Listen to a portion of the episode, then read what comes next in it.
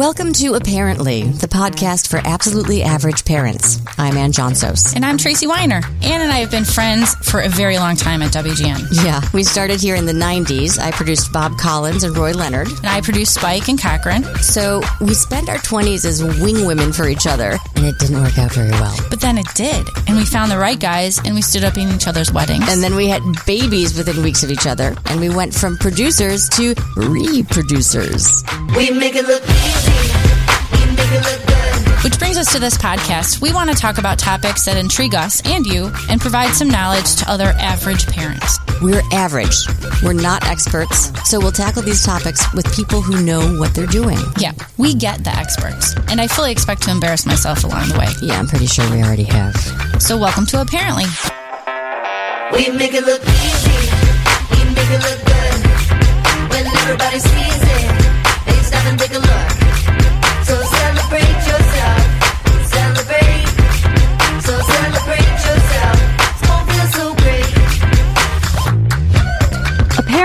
We're doing allowance wrong. Listen to this. A 2018 study by an allowance app called BusyKid found the wage gap starts in grade school.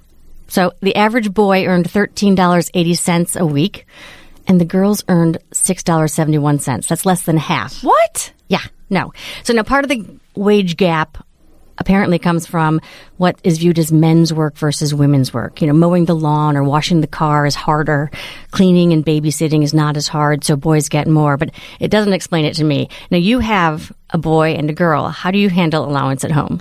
This is this episode is perfectly timed because allowance is a topic in our house as of this summer uh, with the 12 year old and 10 year old um, a boy and a girl and they get paid the same amount um, i would say kate's chores are maybe a little bit harder or more frequent than ethan's but um, they get paid the same How much do you give them? well before this preparation for this podcast i thought it was okay at five dollars a week Okay, well, I read I was reading a book and I'm like, "Oh, maybe that's not enough." And quite frankly, it's not. I don't think so because, you know, Sophie does she likes to just go out and have like movies or go out to do stuff, right?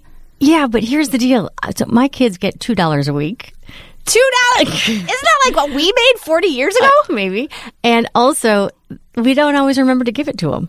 Oh yeah. Oh, my my kid even if I forget, my kids remind me. Let me tell you. My kids don't even remember to ask. Friday's payday, mama. All right. Well, so we are doing this wrong, and I want I want to say that um, okay, we buy them everything they need. Right. So Same. there's nothing that they want. Right. Um, and so therefore, and, and Hannah knows how to add something to my Amazon cart. she got she She's can get- nine. Yes. for real? Yeah, she can add it to my cart and then ask me to approve it. But yes, so like they're not wanting for anything, but we are doing it wrong. And um, I I thought we'd talk to the guy who told me by my reading about him um, that we're doing it wrong. So let me introduce us to our guest. Ron Lieber is the Your Money columnist for the New York Times and the author of The Opposite of Spoiled: Raising Kids Who Are Grounded, Generous, and Smart About Money. So Ron, welcome to the show. Thank you for having me. Let's start with the idea. So, one of the things you've talked about in your writing, I guess, is that um, parents avoid the money conversation. I got to say, in my house, we deflect the financial questions because I don't want the kids to know how much we make. Uh, how much we have. I don't want them to compare with others. I feel like um, they do too much of that already. Um, and I, I guess I'm wrong. So tell, tell me why, why it's wrong to avoid the financial discussion. It is completely natural, uh, and and it it draws on our sort of protective instincts to deflect these questions to say, "Oh, you don't have to worry about that," or perhaps that's none of your business, right? Yeah, that's but it. Um, the the problem with that is that it is their business, right? Your household revenues and expenses have a direct impact on them. They know they, or at least they notice, right? Um, and so, what happens, you know, with your family's income stream, it, it makes a difference in their lives. It, it quite literally is their business. But if we shut them down, uh, if we tell them we won't talk about it or don't want to, it gives them the, the sense that um, this avenue for exploration is like entirely off limits, that it's somehow verboten. Uh, maybe they feel ashamed for even having asked. And we don't want to do that to them in all of these areas of life that they will increasingly be asking about um, that uh, inspire a lot of emotion and feelings, whether it's money or sex or, or drugs or you know, mental health issues. We want them to know that it's okay to ask. So shooing them off, especially in an area that matters so much in life, is just the wrong way to go. I didn't think about it that way because at the time, you know, life happens, and you know they they have a habit of asking these questions at the wrong time, and it's like I don't have time for this right now, like because I want to have like a good answer or a thoughtful answer, and I can't always come up with it uh, off the cuff. So maybe we should Well, rehearse that's what we're going okay to say. too. Um, you can just say to them, you know what, now is not a good time. Um, I'm really glad you asked that question. Uh, you know, it shows that you're you're curious and it's exactly the right question to ask. And I want to take the time to answer you um, in the you know most appropriate fashion with the information that'll be most useful to us. So sometimes. Uh, you know, in the next 24 hours, we'll sit down and I'll give you a real answer to that question, but I just can't do it right now. Well, one of the things in your book that you mention uh, is when they do start asking about money, is you have a good response with "Why do you ask?" Because I, I I do find that that would be a good response to the kids because often it's something that happened at lunch or on the playground or something with other kids interacting with other kids that solicits their curiosity because something inherently has come up on the playground that is the reason why they're talking about it or asking. So by asking why do you So can, why do you ask? mimic your tone for a second without mocking it? Okay. Here's here's how you you rendered that phrase. Why do you ask? and I know we're trying to you know get rid of you know uptalk or uh, or upspeak in the way that our kids talk, particularly our girls. But you know it's okay to respond to them something like this. You know, why do you ask? Right, as, as if to suggest in our tone. Are you my husband? Pleased that they had the you know gumption and curiosity to raise this with us, but we really genuinely want to know without dreading the conversation, which is sort of the sense I got from your tone. we really want to know where this question is coming from, because as you mentioned, right, you know these these money questions often come up from playground conversations where the word rich is thrown around. You know, it's it's wielded like a weapon to um, make fun of the rich kid who's behaving badly, or people brag about being rich. Uh, you know, either one can happen. Or they're reading your mail, right? Or looking over your shoulder or overhearing conversations that you're having at home, and they're curious, naturally so. Uh, it's their job to be curious. Um, but in order to figure out what the right answer is or, or, or what's really at the root of the question, you know, we do want to know what inspired the curiosity. So ask and ask in a sort of upbeat tone that makes it clear that we value and honor their curiosity in the first place. So can I try again? Hey, buddy. Uh, so wh- why do you ask? like that? A plus. Like, oh yay! okay, good. well- well okay, done. all right. All right. So when should allowance start? And I, I now know the answer to this, and we're going to be shamed by you. But so uh, when should we start giving the kids allowance? Okay, first of all, no shame, no blame, and it is never too late to get started helping our kids get on the right track financially. Um, so, uh, you know, if you haven't started by 8 or 10 or 14, that's totally fine. There's actually science behind this that says that we can still do a lot of good with implementing, uh, you know, a lot of these tips and tactics uh, when, when kids are in high school. Um, but I would say that the best time to start allowance is uh, about the same time that they actually start asking for money and wanting things, right? As long as they can count or are close to counting, as long as they can read or are close to reading, and that's about a, a, a good time to start. Often a natural point is when the tooth fairy shows up for the first time because if your tooth fairy brings money, the kids will very quickly a- uh, figure out that. Uh, you know, unless you're in, uh, you know, Lake Forest or whatever, where the uh, the tooth fairy brings a hundred dollar bills. um, you know, generally the the, the tooth fairy is going to bring a small enough amount of money that it won't be able to buy very much.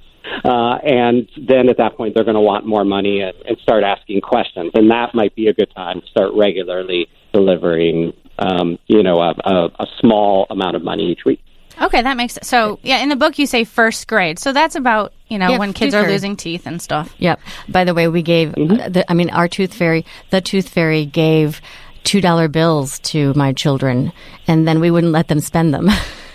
because we were like, you have to hold on to two dollar bills they're special. Yeah, so we really got that one wrong. Wh- Well, how much should allowance be? Because, like, going back to the um, that study about the gender gap, I mean, I'm I'm not sure how that's possible that there would be that much difference between allowance and a boy and a girl. Like, again, in my family, both Ethan and Kate ma- were making the same amount of money, and maybe that's even wrong too, because one's ten and one's twelve. But is there like a rule of thumb for allowance? Sure. So I, I would ask you a couple questions um, in, in return, right? But first of all, what would you have them use the money for?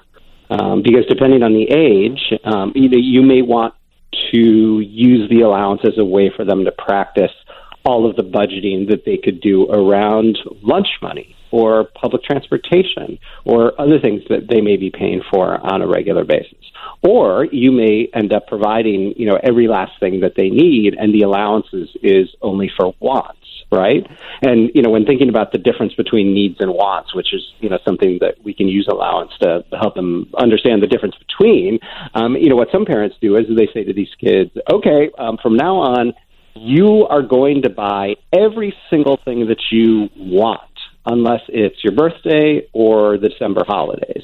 And maybe at that point you double the allowance, right? And the kids think it's, you know, Christmas in July or whatever until they realize when you go out for dinner, say, if you're able to go out for dinner, uh, that you're not going to buy them anything to drink, uh, except, except letting them have water, right? Because having a drink at dinner other than water is a want. It's not a need Right. right? And so at that point, when they realize they're going to have to reach into their pocket for every single thing that falls into the want category, um, they may wonder. So that's a long way of saying this, right? Um, the right amount of allowance is so that they can afford some of the things that they want, but not so much that they don't have to make a lot of really hard choices, trade offs, right? Because that's what we adults do every single day, multiple times a day, you know, weighing wants and needs and different gradations of wants.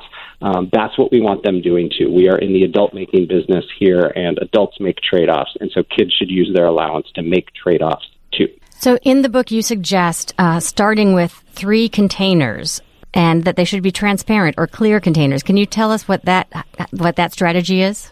Sure. So I put those jars, save, spend, and give, on the cover of the opposite of spoiled for a reason. And the, first of all, there's a pra- the practical consideration, right, which is the you know the the, the different ways that uh, we grown-ups divide our money. Generally, we um, spend a fair bit of what we make. Hopefully, we save a decent chunk of it for retirement or college or other things.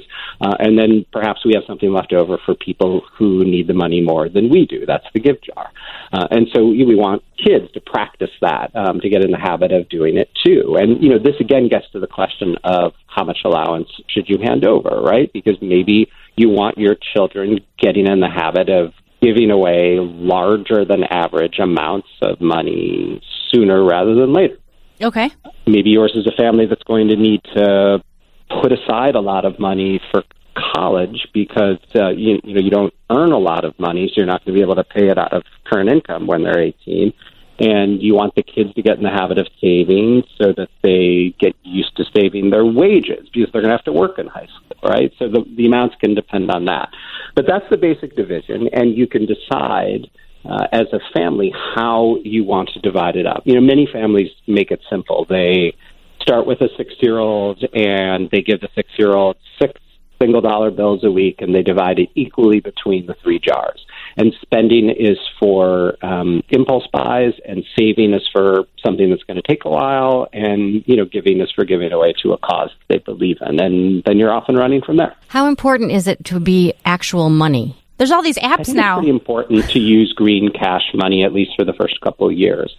Uh, first of all, kids like it. It's it's visceral, right? You can hold it in your fingers and you can count it. It's good for math skills. Yep. Um, it, you know, it makes them feel good to watch the pile of dollar bills grow over time. It gives them some satisfaction if they're able to successfully delay gratification. And on the gift jar side, you would not believe how awesome it is to watch and to experience and to be that kid that walks into their school or their church or their zoo or their local homeless shelter with a giant jar of single dollar bills and hands it over to the person who handles fundraising at that organization. Um, most of these places have experienced this now. They know exactly what to do. They make a huge deal out of the kid. They'll take their picture, they'll put it on Facebook if you want them to, and the kid feels so amazing, right? So if the money exists in some virtual space or on an app, and you have to push a button to transfer it to your bank account so that you can use a credit card to make Right. the donation. It's it's not going to have the same kind of emotional punch. Yeah, you're kind of robbed of that experience. But you just describing that experience gave me goosebumps. So I, I, I get it. Like the and and, Oh. and I think kids So are imagine how a, a kid would feel. yeah, and I think kids are, or at least the kids I have, are naturally generous. You know, because they first of all they don't. My kids don't really know what money is, but um, but they want to help others, and so nurturing that is a fantastic idea. Yes. I mean, think about the you know toddler who takes the mashed up Cheerios out of their mouth and wants to feed them to you, right? They're they're hardwired for this, and we just need to nudge it a little bit. Yep. One of the things in your book that I that pretty much, and I'm sure you put it in the beginning on purpose, but pretty much changed my perspective on everything was when you said when parents tie allowance to the completion of chores, they make work the primary focus, not money. But children have many places to pick up a good work ethic. Strict teachers, drill sergeant coaches, choral conductors will instill plenty of discipline. So when I thought of that, I'm like, when I think of allowance, or wh- when I have thought about it, it was to teach them about you know you have to work hard to to to earn the money just like dad does it when he goes to work every day. And honestly uh, his coach my kids coaches and um, teachers and stuff kind of already do that. So there's a lesson in the money and the budgeting that has been completely lost because we haven't talked about it in our family. Like it's never been an issue. Like they just if they want to go to the movie we would just you know give them five bucks to go see their show on tuesdays or whatever Yeah, so I think that the takeaway both of us got immediately is the idea that we don't link allowance to chores, right? Exactly, and I think more than anything else, in addition, you know, to the things that you just said, which totally make sense to me, is that if you link the receipt of allowance with the completion of chores, you're putting mm-hmm. yourself in a really bad negotiating position. Because the kids who have the emotional kind of wherewithal to save, after a couple of months, if they're not big spenders, right, they're going to have a whole bunch of money piled up. At which point they may come to you and, and say, you know, I, I, I don't really want to do the chores for a while. I kind of have enough money for the next couple of Nice. months. And then you're really in a pickle, right? Yeah. Because if part of the point of the, you know of this entire exercise is to make sure that they know what it means to contribute to a well functioning household via the completion of chores we can't have them not doing chores they have to do the darn chores right Right. and so these two things to my mind need to be apart you do chores for free the same way the grown-ups do chores Yep. for free because you love one another and you want the household to be orderly and that's important right Right. and the money, the money is a teaching tool. Um, it is a tool for learning the same way that athletic equipment or musical instruments or books, art supplies are. It belongs in that category. How about with, t- you know, everything's different than when I was growing up, but in today's world, these kids get everything they want pretty darn instantly. You know, if they want to listen to a song, they stream it on their phone or, you know, Amazon Prime or whatnot. So, what what are some lessons that can be learned through allowance or saving? You know, how how will that work? Do you understand what I mean? Like, I, I feel like they Like, instantly I want. could not understand more, right? I, I mean, I'm pretty sure when you, you know, sort of head up the expressway to Gurnee and, and, and to ride the um, uh, roller coasters at, Yeah. at Great America, Yeah. you know, there are various ways that you can, like, buy your way to the front of the line. Yes. Um, and uh, you know, it, it, this exists everywhere, right? They can push a button and, and make a car appear. You know, Yeah. they've got a smartphone. Um, nobody has to wait for anything anymore. But it turns out that patience and delayed gratification are more important for grown-ups than they used to be because all of us are responsible for our own saving for retirement now. You know, there are way fewer pensions than there used to be, and if any of us are going to be able to afford to retire, it's on us to do the saving. So kids need to practice those skills, but they don't get that practice anymore from waiting in line at Great America or waiting through the commercials or waiting to use the telephone. Uh, they don't wait much at all for much of anything. So Right. that's why using the save jar and making them put money away and thinking about, you know, medium and long term goals is something that's an essential part of the whole allowance exercise. Yes, that that put it in perspective for me as well i- i- when in reading your book. So that's something that I know my son would. eh, The delay gratification is a huge problem in my house. so he he want when he wants he sets his sight on something he wants it right now. I think that's true of most kids. yes. Well, Ethan in particular. Yep. An- another question, because this is where I fail, Ron, is um, the consistency. So, you know, as I said, we the grand two dollar a week that we've been giving, um, we forget, and they forget because my kids are not because they uh, we're not focused on allowance. So, why is it important to make it kind of a ritual or a, a big consistent deal?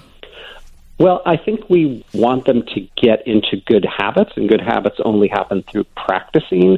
Practicing only happens if you know we have the conversation at least once a week, and you know once it's ritualized, it's more likely than not that more interesting conversations will fall out, right? Because the, the the practice of handing the physical money over or you know pushing a button to transfer the money for for teenagers uh, it's a natural opportunity to ask questions. You know what have you spent money on this week? What are you saving for As you hey that gift jar is, is now has more than a hundred dollars in it so let's talk about what you're thinking about there as the kids get older and more sophisticated, you know, in, in high school and stuff, do you have opinions on um, credit cards or debit cards and stuff like that? Um, because I have several family friends that their kids have played Fortnite and all of a sudden racked up a whole bunch of money on a credit card, a bill for new skins and stuff like that. That they, you know, because it's not green, it's not a dollar bill. They're hand, they're just, it's like,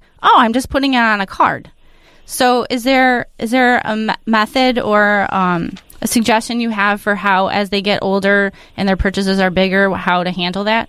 Sure. I, you know, parents often think of credit cards, you know, giving a kid a, what's known as an authorized user card as a great way to, you know, give them something in their wallet for emergencies. Or um, they think that uh, you know their kid will begin to uh, build a build a credit history, and that's how they sort of justify it for themselves. But but kids tend to define emergencies down, and the fact of the matter is, is that in 2018, uh, you can, as long as your your kids are part of the same banking system, the parent can go in and press a button in an emergency and transfer money to the kid's card or the kid's account, and that happens instantly. So if you're worried about emergencies, you don't need a credit card to solve for emergencies. Right, makes sense. You mentioned a bailout. Um, one of the things you talked about in, in, in your writing is uh, whether weekly payments make sense or whether you devise a budget with your kid. So that- maybe it's an older kid, but you say, all right, how much do you think you spend on clothes? All right, let's give you two hundred dollars to just to buy all your clothes, but you're buying all your clothes, and and when you run out of money, I'm not bailing you out. T- talk about that. Yeah, I'm, I'm a big believer in the no bailout rule. Um, and as far as budgets go, uh, you know, you can sit down around this time of year each year and make a list of all of the needs. And within each category of need, you know, talk about what you're willing to spend in that category to satisfy the need. You can add up all those needs, and you know, let's say it adds up to two hundred and fifty dollars. You hand that money over and say, okay, you've got to buy everything on this list and you may make a decision that you know the old navy underwear is not to your liking and you're going to buy the victoria's secret you know underwear uh, you know within reason. Or you may make a decision that the uh, you know the, the Land's End code is not to your liking and you want to buy the Patagonia one um, instead. But that Patagonia code is probably going to cost the whole $250 budget. And so you're going to be going to Goodwill for your underwear. Right? all of the things on the list need to be bought because those those are things you need. And you know, and then we let them take off and run it, and they will make the most spectacular mistakes. Um, but that's part of the point. We want them to make the mistakes while they're under our roof, and we can talk about them. Yeah. Oh, failure. That's a problem. Yeah, because they will they will blow the budget, right?